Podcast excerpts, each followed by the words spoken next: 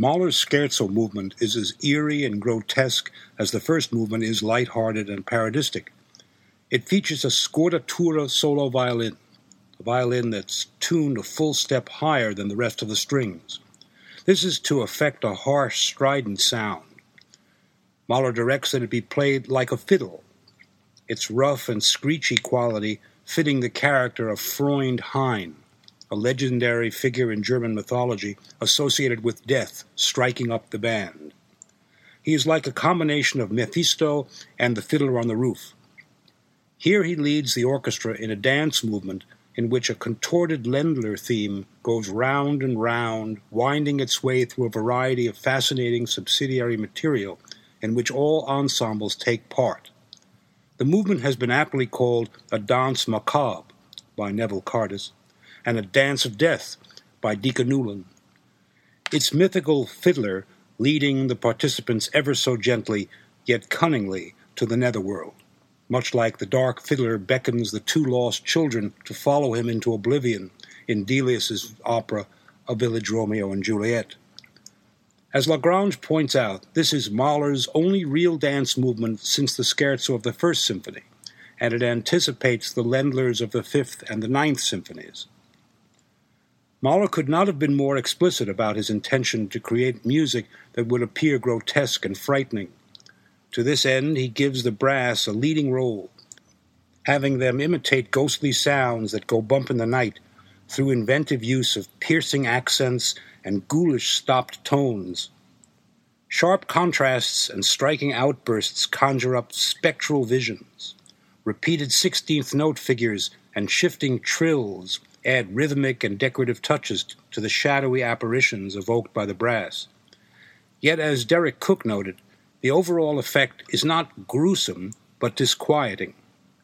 What Mahler evokes here is more the nature of a Wunderhorn esque fairy tale of nightmarish visions that might do no more than frighten the tender hearted sensibilities of a child than an horrific vision of terrifying demons seeking their prey. In fact, the trios, dominated by woodwinds and bourdon basses, exhibit a good natured Austrian joviality. The second trio anticipates the heavenly joys of the finale. As is so often typical of Mahler's scherzos, Grotesque passages sound more Mephistophelian than satanic. They might send a chill up the spine, but do not horrify. While in expanded scherzo form with two trios, the movement structure also contains elements of a rondo or round dance that contrasts with the principal Ländler subject in a montage of thematic and motivic interplay. For all its contrapuntal spinning of melodic and rhythmic material, the orchestration is relatively lean, eschewing more horrific effects that might have been produced by trombones, tubas, and percussion. The structure is modeled on the scherzo of the Second Symphony, and like its predecessor, is often kept in motion by an underlying rhythm. By the use of this perpetual motion undercurrent, the scherzo refers back to the opening movement that contains a similar underlying rhythm. Notwithstanding Mahler's express intentions to the contrary, there is also an implicit sense of parody here, as there was in the first movement. Frequent use of Baroque and Rococo mannerisms and ornamentation recall the classical style caricatured in the opening allegro. Recall that the main theme of the first movement is in the style of a waltz, despite being played in strict 4 4 time, while the theme of the th- first trio in the scherzo movement although in triple meter, sounds much like a march. These provocative inconsistencies function as parodistic effects that tweaked the audiences of Mahler's day and caused quite a stir during the symphony's premiere. The seven measure introduction that begins the scherzo contains three motivic elements that will play a major role throughout. First, an eerie horn figure that opens the movement, beginning with three notes rising stepwise, as did the first movement's first and fourth themes, and a falling and rising minor second, taken from a variant of the sleigh bells motive in the first movement. The second element it consists of repeated staccato sixteenths in oboes and bassoons, ending with a falling second, the first note of which is trilled. This also relates to the sleigh bell motive. And third, a calliope like whirling 16th note figuration played by flutes against an inverted version in clarinets, a reference to a similar phrase in the Wunderhorn song Lob des hohen Verstandes, from which Mahler occasionally uses fragmentary thematic material to add a humorous touch and will return in the middle movement of the Fifth Symphony. Here is the beginning of the movement to show the sequential arrangement of these three elements.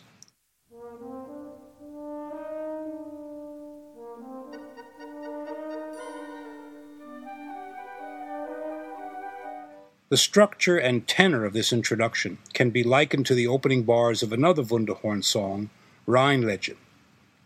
It is an early example of Mahler's penchant for beginning a scherzo movement with a brief sequential statement of the movement's principal motives that provide the listener with a kind of dramatis personae of principal thematic or motivic material that will play a significant role during the movement. After motive 3, churns around a few times against repeated minor seconds from motive 1. The first theme enters in the retuned solo violin, with another three note rising upbeat, relating it to the first theme of the opening movement. Unlike in that theme, these introductory notes rise diatonically and end on a wrong note, E natural, sounding D, giving the theme a devilish character. It is a Ländler but a very curious one that turns upon itself and then unwinds on a 16th note phrase that relates to motive 3 and therefore to Lob Verstandes.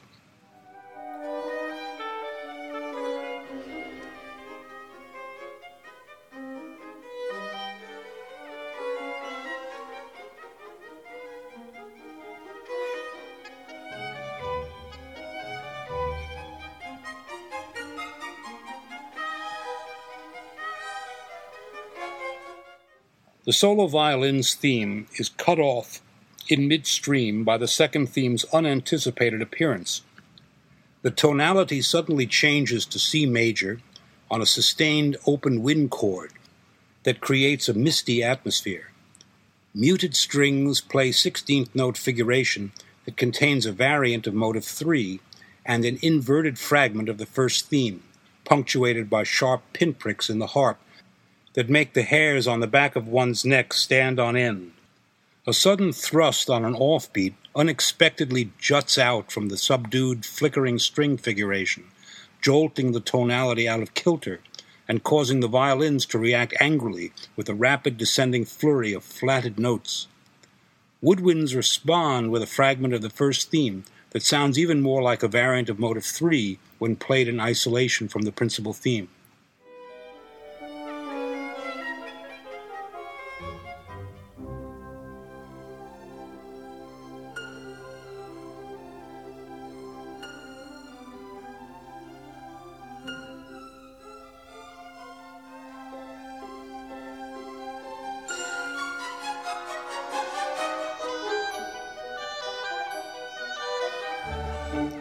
The first theme is reintroduced in a strange manner.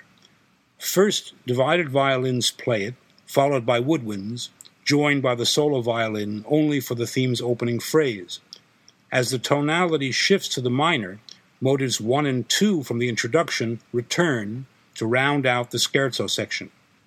Horns in their high register directed to blare out, and clarinets in their contrastingly low register ease into the first trio in a more relaxed tempo on a variation of motive 1, a lusty, if somewhat arrogant version of the terror motive from the Second Symphony, without its terrifying aspect.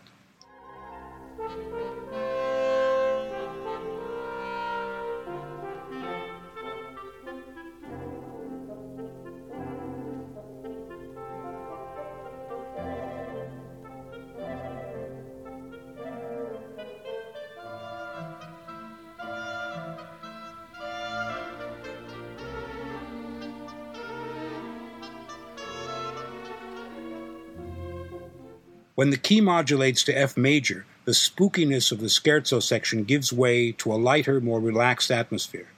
Clarinets pompously assert themselves to a little dance step marked lustig, merrily, and played with bells up.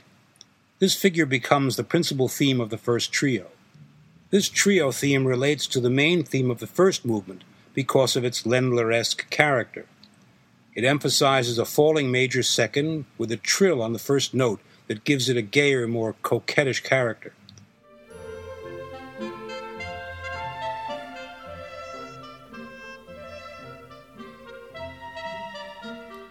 The trio theme is akin to the pompous oboe tune from the funeral march of the First Symphony's third movement, and the clarinet theme from the scherzo of the third. Violins play a dotted rhythmic figure that is a direct quote from the Rhine Legend song.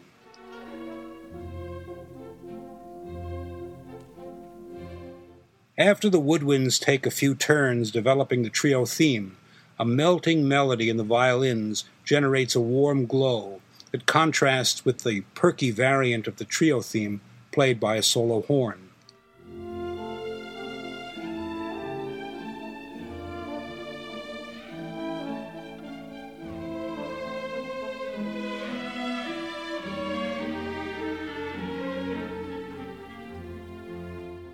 In soft hues and gentle tones, the music becomes soothingly pastoral.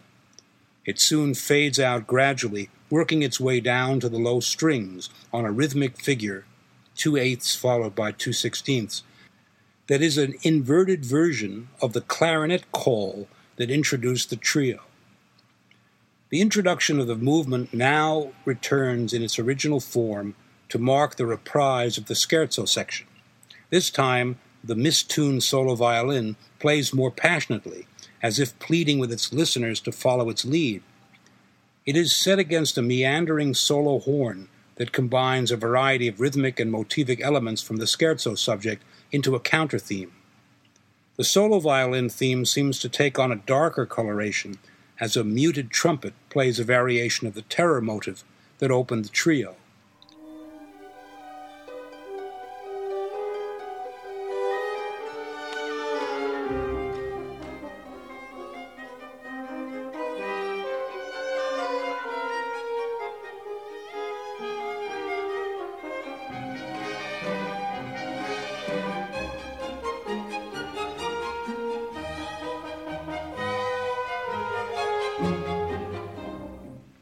Orchestral texture thins out as woodwinds and then violins take turns with the highly flexible first theme, the former giving it a sprightly, playful character, the latter sounding more lyrical.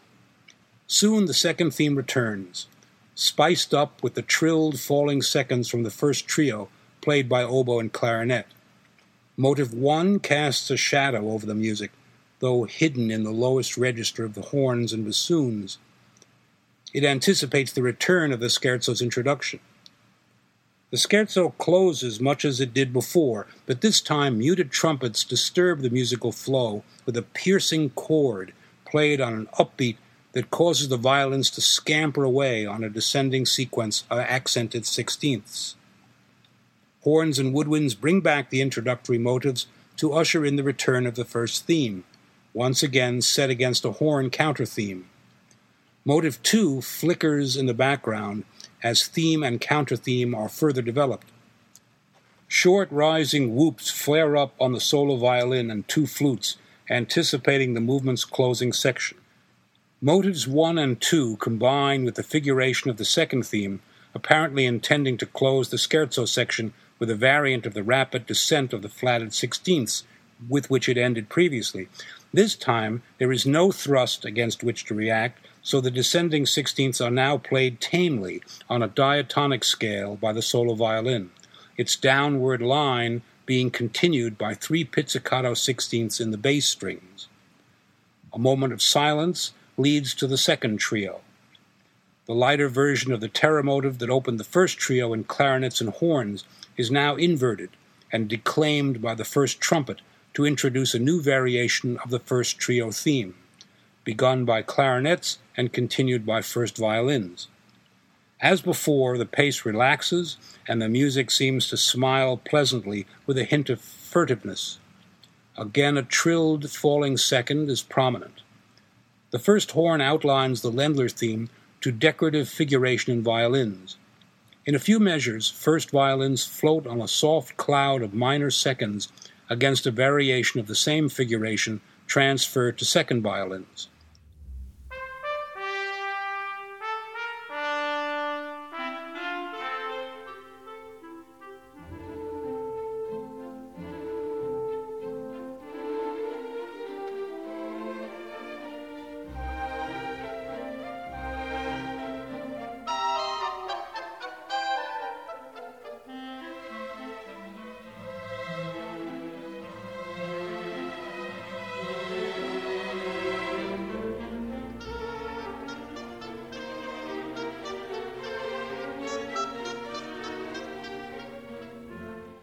Arrogant little dance step phrase, played first in the earlier trio section by clarinets, returns in oboe and clarinets, against soft flowing strings, which continue developing rhythmic figures from the, from the trio theme. For a brief moment, the closing section foreshadows the close of the entire symphony, in a descending 16th note phrase in strings, giving way to the same rhythmic figure that closed the first trio played this time only by contrabassoon and bass strings.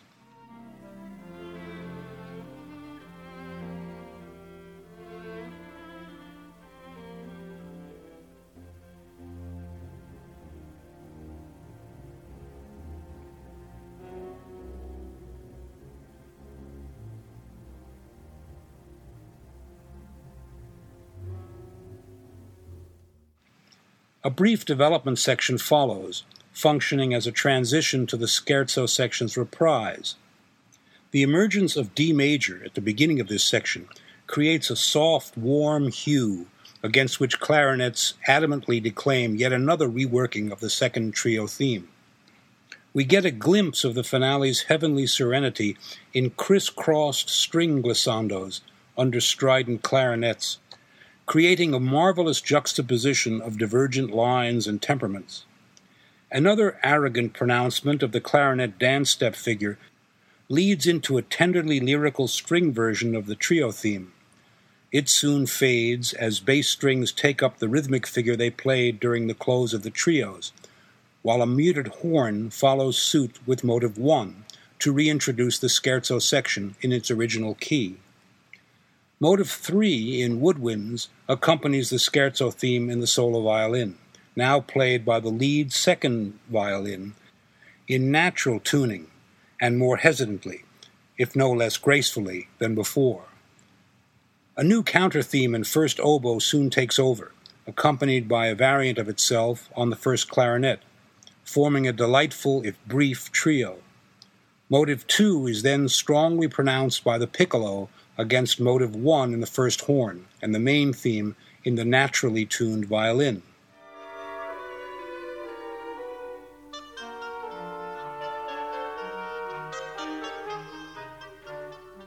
After another version of the woodwind trio, both the retuned and the naturally tuned violins combine with a muted horn, playing a variant of motive 1 that ends with the upward whooping figure heard in a previous scherzo section on violins. A solo viola plays the second part of the scherzo theme at this point. Mahler never stops refashioning and reintegrating his musical material, continuously pairing up different thematic variants in different combinations. The fascinating instrumental groupings that appear occasionally in Mahler's symphonies make one regret that he did not compose for small ensembles in his maturity.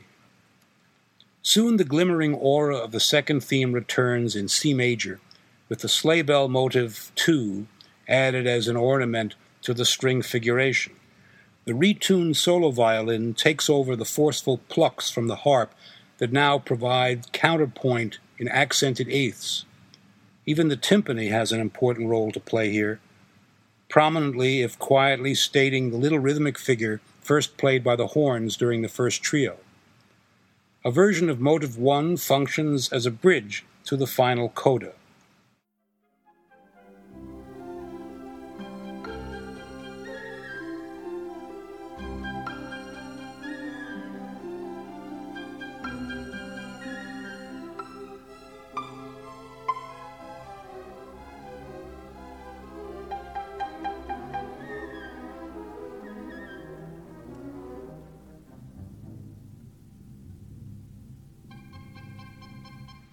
The three introductory motives, taken out of their original order, are presented in winds and then strings. They lead into the first theme of the scherzo, which will be the focus of the closing section. Violins and piccolo form a little pirouette on the opening phrase of this theme to introduce the retuned solo violin, playing the phrase in its original form. Low winds and strings recall the rhythmic figure with which the bass strings close the trio sections. After the first theme's final appearance on the solo violin, motives 1 and 2 are whispered delicately in a small ensemble of winds and low strings. Night seems to close upon this spooky yet sprightly little serenade as the instruments fade away into the evening air. Freund Hein has disappeared, and all that remains are the motivic fragments that give his tune a ghostly quality. Cellos and basses extend motive one into the rising whoops played earlier by violins, increasing the interval with each measure.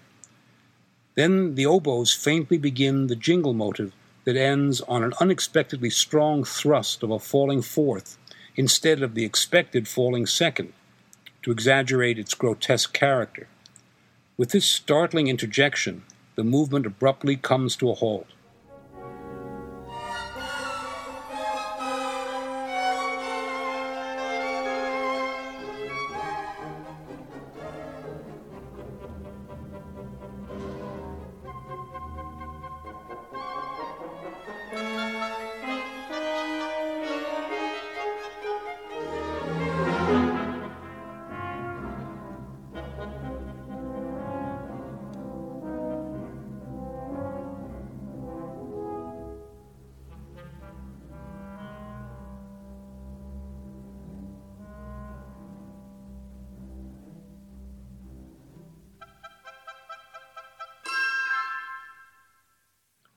As in many of Mahler's scherzo movements, the principal elements break up and peter out at the close. This is the converse of the usual procedure where fragmentary material appears at the beginning of the movement. Many of the themes and motives prominent in this movement will provide material for the offbeat, metrically shifting first scherzo that was to be included in the incomplete 10th symphony.